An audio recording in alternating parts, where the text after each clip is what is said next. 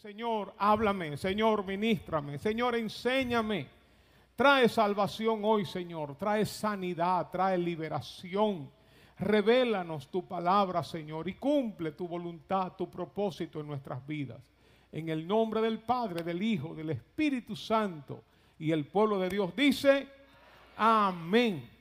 En Mateo capítulo 14 vamos a aprendernos seis palabras, tres frases. Tengan ánimo, yo soy, no teman. Vamos a ver juntos. Tengan ánimo, yo soy, no teman. Otra vez. Yo soy, no teman. Otra vez. Tengan ánimo, yo soy, no teman. Una última vez. Tengan ánimo, yo soy, no teman. Aleluya, ya estamos predicados. Podemos recoger la ofrenda e irnos. Bueno, hace mucho que no recogemos ofrenda, ¿verdad? Estamos felices.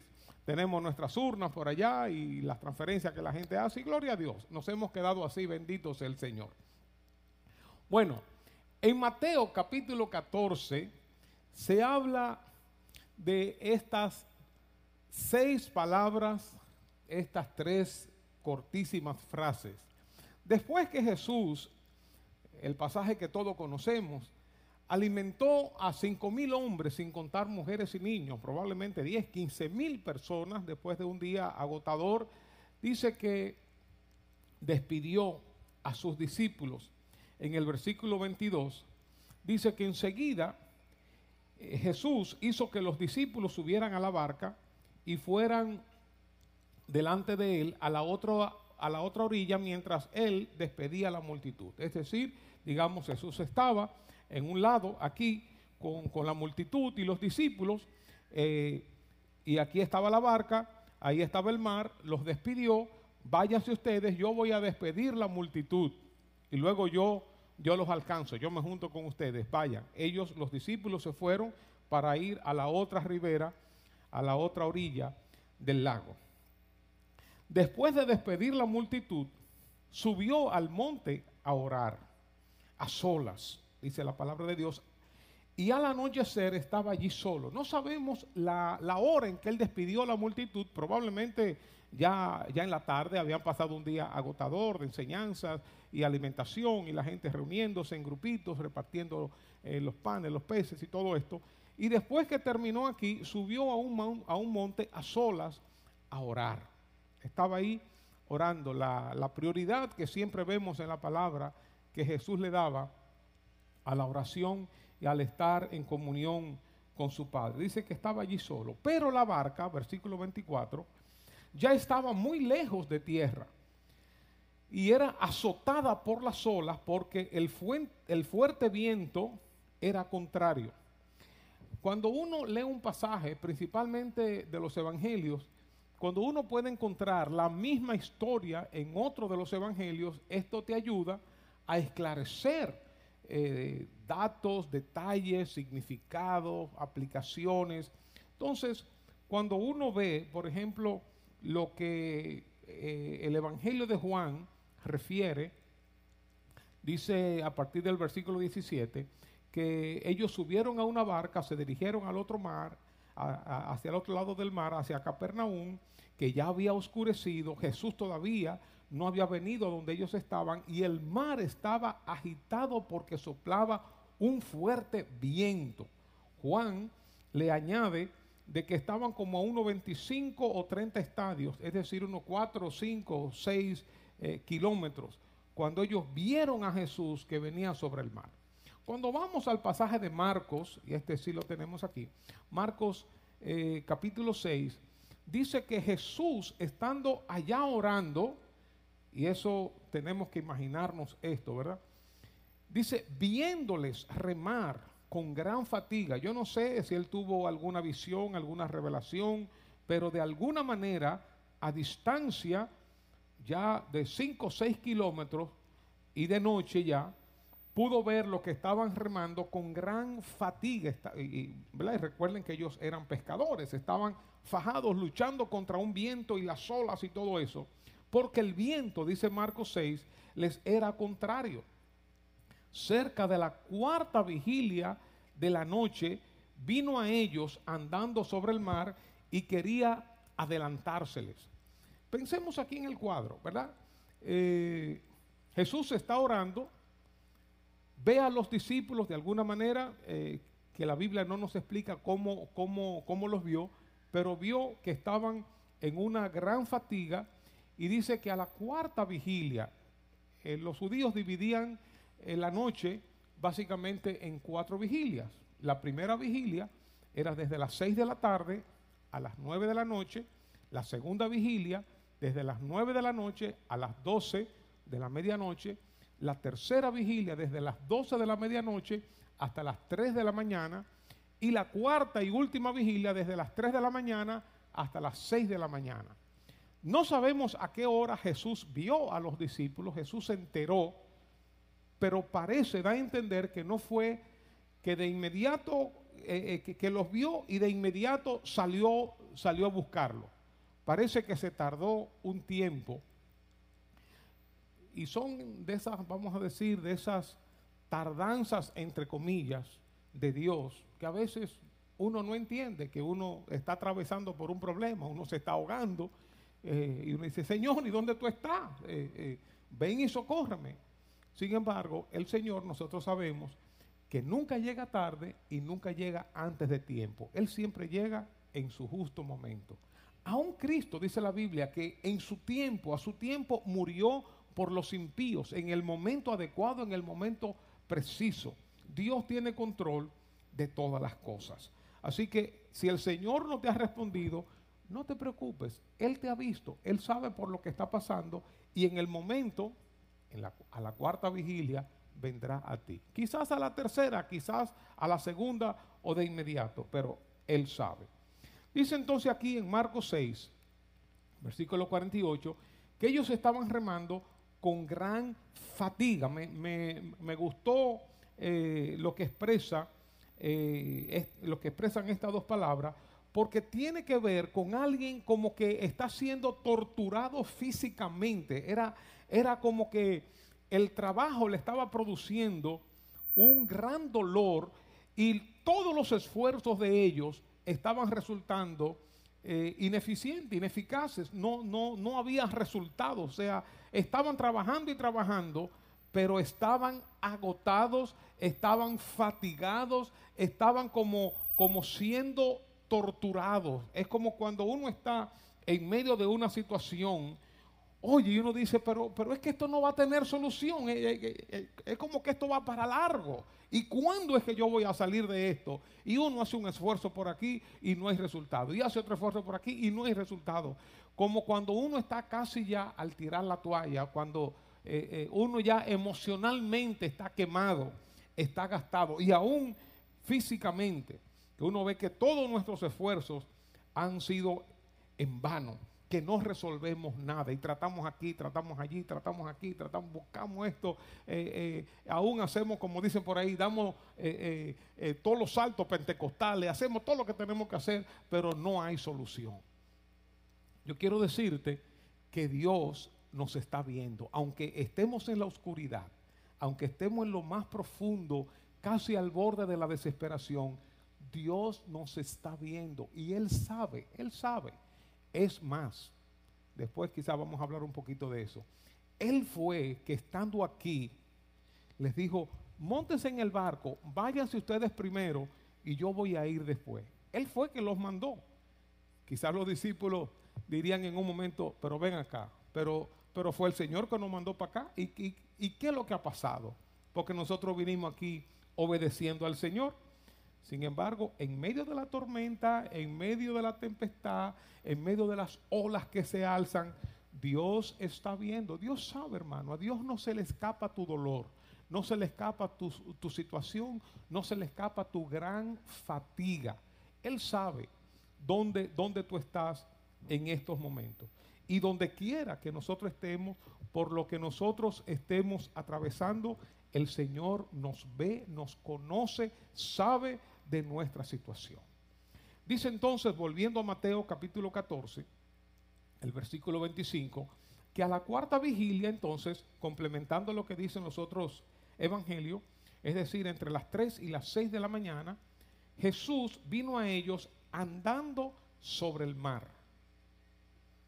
Esto como que le añade un elemento eh, diferente, pero perturbador a los discípulos. Ya de por sí, probablemente ellos tenían horas remando y quizás parado y parado y luchando contra el viento y esta embarcación eh, eh, yendo de aquí para allá y de allá para acá.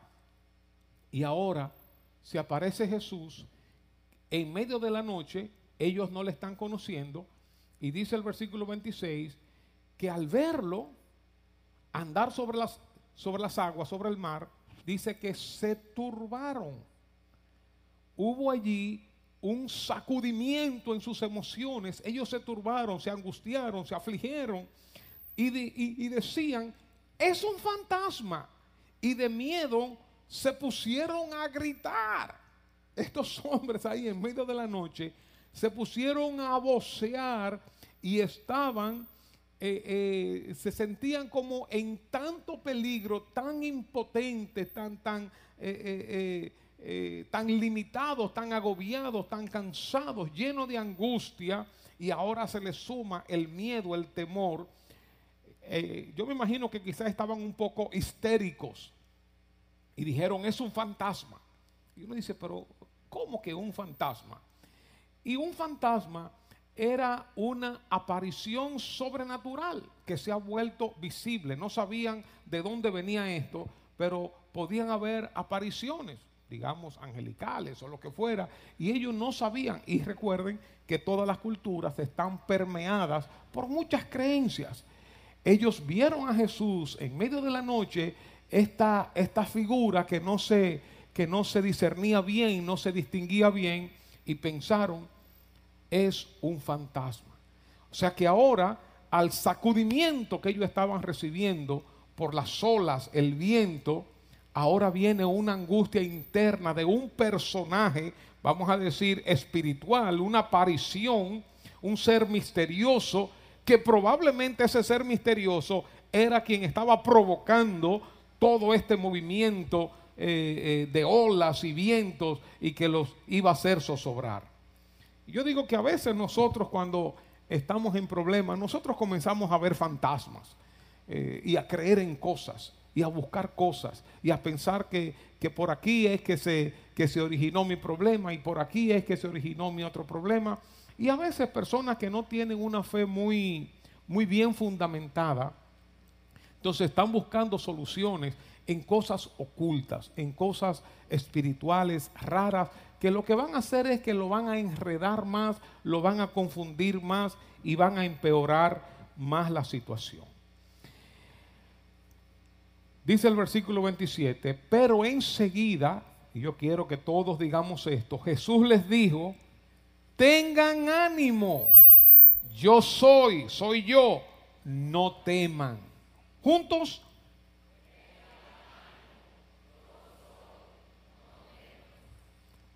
Bueno, lo podemos decir en, eh, en el español, ¿verdad? De aquellos tiempos, en lo que está la Biblia nuestra, eh, la Reina Valera del 60. Pero enseguida Jesús les habló diciendo, tened ánimo, yo soy, no temáis. Que déjenme decirle, hay, hay cristianos que no, que no quieren soltar esta versión de la Reina Valera del 60. Esa es la versión que le, como que le huele a, como a Biblia, palabra de Dios, ¿verdad? Pero hay muchas versiones, ¿verdad? Hay muchísimas versiones. Y, y esa Reina Valera es, es, maravillosa, es buenísima. Pero cuando uno quiere estudiar la Biblia, profundizar un poco más, nos va a ayudar eh, leer diferentes versiones. Cierro aquí la clase de hermenéutica. Les dijo, tengan ánimo, yo soy, soy yo, no teman. Tengan ánimo. ¿Qué significa esto? Quiere decir, confíen, siéntanse seguros, valor, pa'lante, como diríamos aquí en un buen dominicano. Esta palabra se usa en el Evangelio de Juan, capítulo 16, versículo 33, cuando Jesús le ha estado hablando a los discípulos acerca de las tribulaciones, las persecuciones, las burlas, la aflicción, el sufrimiento, todo. Y Él les dice al final de sus discursos, estas cosas os he hablado, las persecuciones que iban a venir, para que en mí tengáis paz, paz, paz. En el mundo tendréis aflicción, pero ánimo, confiad, valor, siéntanse seguros que yo he vencido al mundo. Aleluya, gloria a Dios, ánimo valor, seguridad, confianza. Yo he vencido al mundo. Nosotros seguimos a un líder victorioso, un líder que ha transitado el camino. No es el líder que nos dice, vayan, pero él no va. No, él va primero, venció y Él es quien nos conduce, quien nos fortalece. Él es nuestro ejemplo. Así que confiemos. Ánimo, tribulación, angustia, lo que fuera. Nosotros somos qué? Uper se quemaron en la materia. Se quemaron en el culto del pasado domingo. Nosotros somos uper, upernicao, como cinco vinieron al culto del domingo. O cinco tienen la memoria, ¿verdad? Para recordar, porque yo sé que hay muchos viejitos aquí también. Hay viejitos que son jóvenes, hay viejitos de 20 años que están tan acostumbrados a los dispositivos que la memoria está nuevecita, no la han usado. Nosotros somos upernicaos, nosotros somos más que vencedores por medio de aquel que nos amó. En Hechos 23, 11 se usa esta misma palabra ánimo. Dice, cuando Pablo estaba en medio de un, de un conflicto y persecución y que lo agarran preso y que lo quieren matar, eh, dice, a la noche siguiente se le presentó el Señor a Pablo mientras estaba ahí acostado durmiendo en la fortaleza y le dijo, ten ánimo, valor, seguro, siéntete seguro. Pues como has testificado de mí en Jerusalén, así es necesario que testifiques también en Roma. Es decir, no te preocupes, el cuento, la historia no termina aquí. Hay mucho más todavía. Así como tú has testificado aquí, no te apures, ellos no te van a matar. Yo te voy a llevar para que testifiques también en Roma. Y así te dice el Señor, en medio de tu situación hoy, no te vas a morir de eso, no te apures, el mundo no se ha acabado, no terminas aquí. Yo estoy contigo, vamos a continuar hacia adelante, ten ánimo, confía, yo tengo un plan, no te amedrentes, no desmayes, no te desanimes. Es la palabra que el Señor nos está dando hoy en medio del dolor, en medio de la situación difícil, que uno dice, wow, ya estas olas están demasiado grandes, el viento demasiado fuerte, tenemos horas remando, estoy fatigado, no puedo más. Y a más de esto se aparece un fantasma, estoy lleno de temor. En Hechos 28:15 vuelve y se usa esta palabra cuando Pablo está camino ya eh, a, a Roma y está eh, anhelando ver a unos hermanos. Él tenía una carga por los hermanos y cuando había situaciones difíciles, él sentía como una aflicción en el corazón. Y dice el versículo 15, eh, Hechos 28, y al verlos, Pablo dio gracias a Dios y cobró aliento. Ah, qué bueno fue alentado, eh, eh, fue, fue, fue, llenado otra vez de, de ánimo, de valor, de esperanza.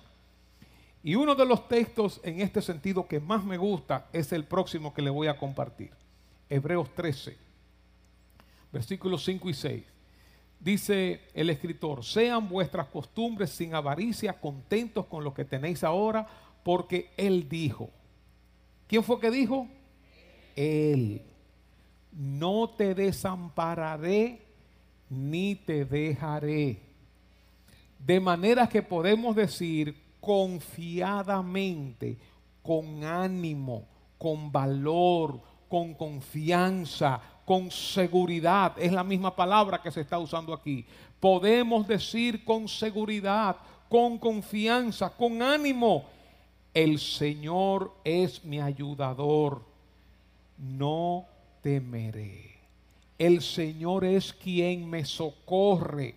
El Señor es quien contribuye al cumplimiento de su, de su, propósito, quien me da esfuerzo. Él es mi auxiliador. Jehová es mi socorro. Jehová es mi ayudador. Como el Salmo 23, Jehová es mi pastor. Nada me faltará. Por tanto, no temeré lo que me pueda hacer el hombre. Hermanos, si nosotros entendemos esta palabra, no es que en un momento dado uno no se va a entristecer, uno no se va a sentir agobiado. Claro que sí, esto es parte de la vida. Estamos en esta vida. Jesús dijo, en el mundo tendréis aflicción. Claro que sí, tenemos desafíos. Pero cuando uno entiende, internaliza esta palabra, que uno deja que el Espíritu Santo la siembre en lo más profundo de nuestro espíritu, no te desampararé y no te dejaré. Podemos decir confiadamente, el Señor es mi ayudador. En esta situación el Señor es mi ayudador. En esta otra situación el Señor es mi ayudador. En este quebranto el Señor es mi ayudador. En este problema familiar el Señor es mi ayudador. Él no me va a dejar. Él no me va a desamparar. En este problema económico el Señor es mi ayudador. En este conflicto con tal situación, en el trabajo, con los estudios, el Señor es mi ayudador. Él no me va a dejar. Él no me va a desamparar, hermanos. Si nosotros sabemos eso, podemos decirlo confiadamente. No como, no como una, unas meras palabras, sino decirlo de corazón, de adentro. El Señor es mi ayudador. Él no me va a dejar. Él no me va a desamparar. Por eso, hermanos, la base o fundamento para tener ánimo es que contamos con la ayuda de Dios. Es que contamos con la presencia de Dios. Sabemos que no estamos solos. Sabemos que confiamos en su amor, en su gracia, en sus buenos planes para con nosotros, en sus buenos propósitos que tiene, que aunque estemos peligrando, aunque estemos en dificultades frente a un mar agitado con olas enormes, sabemos que Él nos está mirando, que está pendiente de nosotros, que Él no sale huyendo, que no nos deja, que no nos abandona. Nunca tengan ánimo. Yo soy dice él, yo soy, dice el Señor. El ánimo, la seguridad, la confianza o valor no se fundamenta en una mente positiva, en unos recursos, en palabras que otros nos den, en circunstancias. Nuestro, nuestro fundamento para el ánimo, para la confianza, la seguridad, viene de Dios, viene del Señor. Jehová es mi ayudador. Dios en su amor, sus atributos, su misericordia, su poder, todo lo que Él puede hacer para mí. Si Jehová es por nosotros, ¿quién contra nosotros? Por eso, aunque estemos en la más difícil y terrible, difícil, grande prueba o situación, aunque estemos en aflicción, en tribulación, nosotros buscamos el ánimo en nuestro, en nuestro Dios. Alzaré mis ojos a los montes. ¿De dónde vendrá mi socorro? Mi socorro viene de Jehová que hizo los cielos y la tierra. yo sé que el que habita al abrigo del Altísimo morará bajo la sombra del Omnipotente. Yo sé que Jehová es mi pastor y nada me faltará. De ahí viene mi ánimo. Aunque haya aflicción, aunque haya dificultad, yo sé que de ahí viene mi ánimo. Sabemos que no estamos como un barco a la deriva. Sabemos que no estamos en un plano meramente humano, natural, horizontal. Sabemos que contamos con la ayuda de Dios. Sabemos que Dios está con nosotros. ánimo. Tengan ánimo. Yo soy. Yo soy. No temáis. Por eso podemos decir como el salmista en el Salmo 46. Dios es nuestro amparo si lo tenemos ahí, vamos a leerlo todos juntos. Vamos. Dios es nuestro amparo y fortaleza, nuestro pronto auxilio en las tribulaciones. Por tanto, no temeremos aunque la tierra sea removida y se traspasen los montes al corazón del mar. Versículo 7. Jehová de los ejércitos está con nosotros. Nuestro refugio, ¿qué pasó? Otra vez. Jehová de los ejércitos está con nosotros. Nuestro refugio es el Dios de Jacob. Estad quietos y conoced que yo soy Dios seré exaltado entre las naciones, enaltecido seré en la tierra. Jehová de los ejércitos está con nosotros. Dilo fuerte, nuestro refugio es el Dios de Jacob. Aleluya. Tengan ánimo, yo soy, no teman en medio de dificultades, en medio de grandes olas de un mar embravecido, nosotros confiamos en nuestro Dios. Aquellos confían en carros, otros en caballos, pero nosotros confiamos en nuestro Dios. Nosotros dependemos de Dios. Nuestro fundamento está en Dios. Así que tengan ánimo, ten ánimo mi hermano. Dios no te dejará, Dios no te desamparará. Él es tu ayudador. Por eso podemos decir confiadamente, Jehová es mi socorro. Aleluya. Cuando nos dejamos permear del desánimo, cuando nos dejamos permear del miedo frente a situaciones difíciles, ¿qué va a ocurrir con nosotros? Cuando estos elementos se unen, el desánimo y el miedo, se producen resultados catastróficos, hermanos hay una paralización de nuestras vidas, no hay energía, no hay un impulso, no hay ánimo para nada. Tenemos deseos de huir, de escapar, se pierden las esperanzas, pensamos que nos vamos a hundir, que nos vamos a morir, que ya todo se acabó, la vida terminó, no hay visión de un mejor futuro. Uno siente mucha inseguridad, todo se ve oscuro, todo se ve mal, no se ven soluciones a la a la vista, todo se ve peor. Nos sentimos atrapados, impotentes, incapaces, sin deseo de seguir luchando, con deseos de morirnos, cuando el miedo, cuando el desánimo se apoderan de nosotros. Hermanos, no te dejes tomar del miedo, no te dejes tomar del desánimo cuando tú tienes un Dios grande, un Dios todopoderoso que está a favor tuyo. Ánimo, ten ánimo, yo soy no temas porque yo estoy contigo, dice la palabra de Dios. Bendito sea el Señor. Y voy a concluir con esta palabra en Mateo 14, 28. Oigan bien esto. Y Pedro le respondió, Señor, si eres tú, Pedro siempre de atrevido, de, de arrojado, de, boca suelta, pero el Señor lo usó de una manera poderosa. Todo el mundo criticamos a Pedro, todos criticamos a Pedro, pero el único que caminó sobre las aguas después de Jesús fue él. El único loco, así es, a veces que es un chin loco, ¿verdad? Le dijo, Señor, si eres tú, mándame que vaya a ti sobre las aguas. Y Jesús le dijo, ven, ven. Y descendió Pedro de la barca. Recuerden, en esos momentos todavía el mar no se había calmado. En esos momentos el viento seguía soplando igual, ¿eh?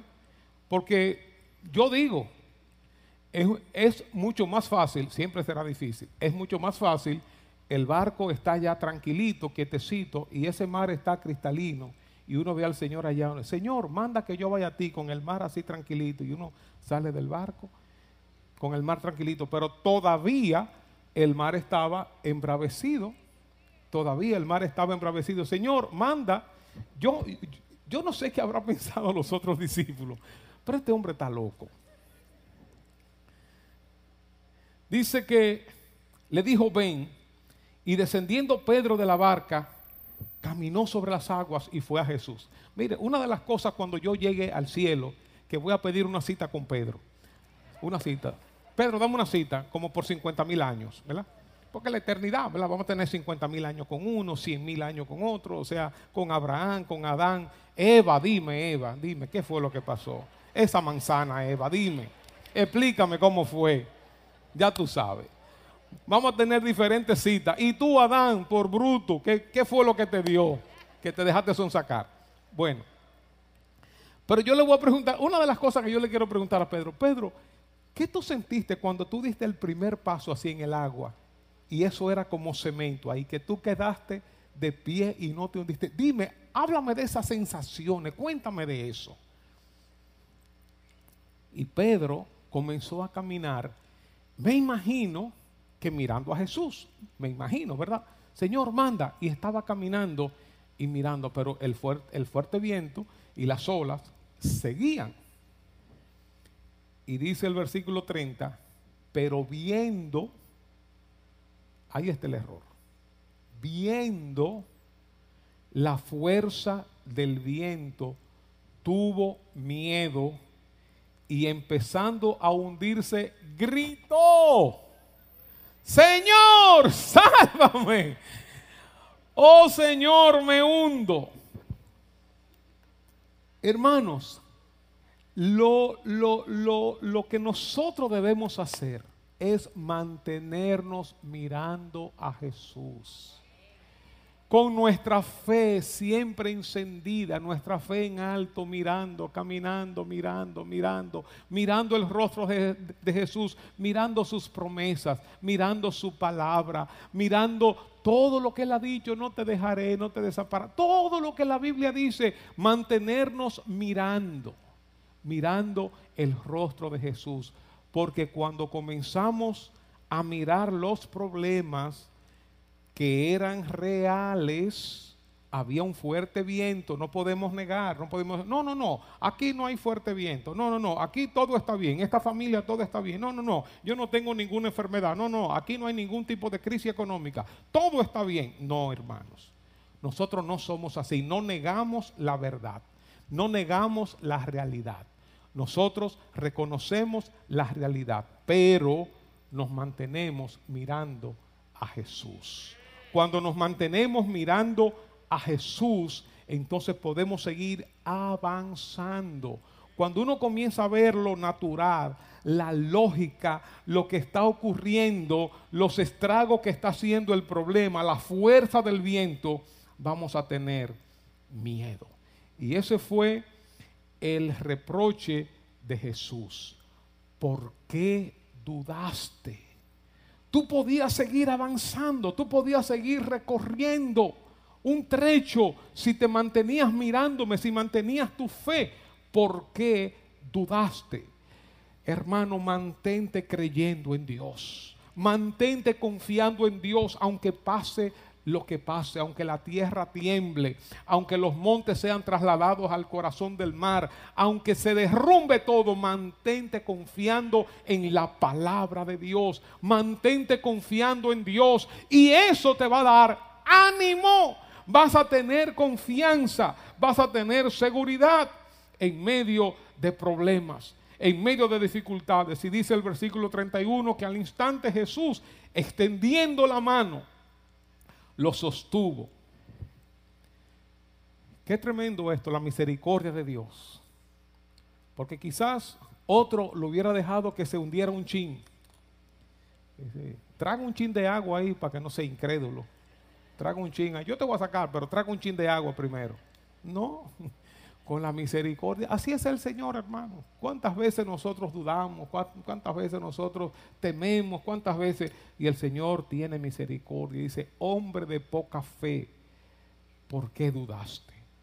La fe nos mantiene creyendo en la palabra de Dios. La fe nos mantiene creyendo en Dios. La fe nos mantiene creyendo en sus promesas, en su palabra y vamos a obtener la victoria a través de la fe en la palabra de Dios. Por eso, cuando perdemos la fe, lo perdemos todo, hermanos. Cuando dejamos de creer en Dios, dejamos de luchar. Cuando dejamos de confiar en lo que Dios está diciendo en su palabra, viene el desánimo, viene el temor. Y precisamente eso es lo que hace el enemigo, eso es lo que hace Satanás. Quiere que perdamos la fe, que dejemos de confiar y que dejemos de esperar en Dios. Cuando ellos subieron a la barca, el viento se calmó. Ahí fue cuando se calmó. O sea que todo el episodio de Pedro era con el viento arriba todavía. Cuando subieron los dos a la barca, el viento se calmó. Entonces los que estaban en la barca lo adoraron y dijeron, en verdad, eres hijo de Dios. Tengan ánimo. Yo soy, dice el Señor. No tengan miedo. No teman.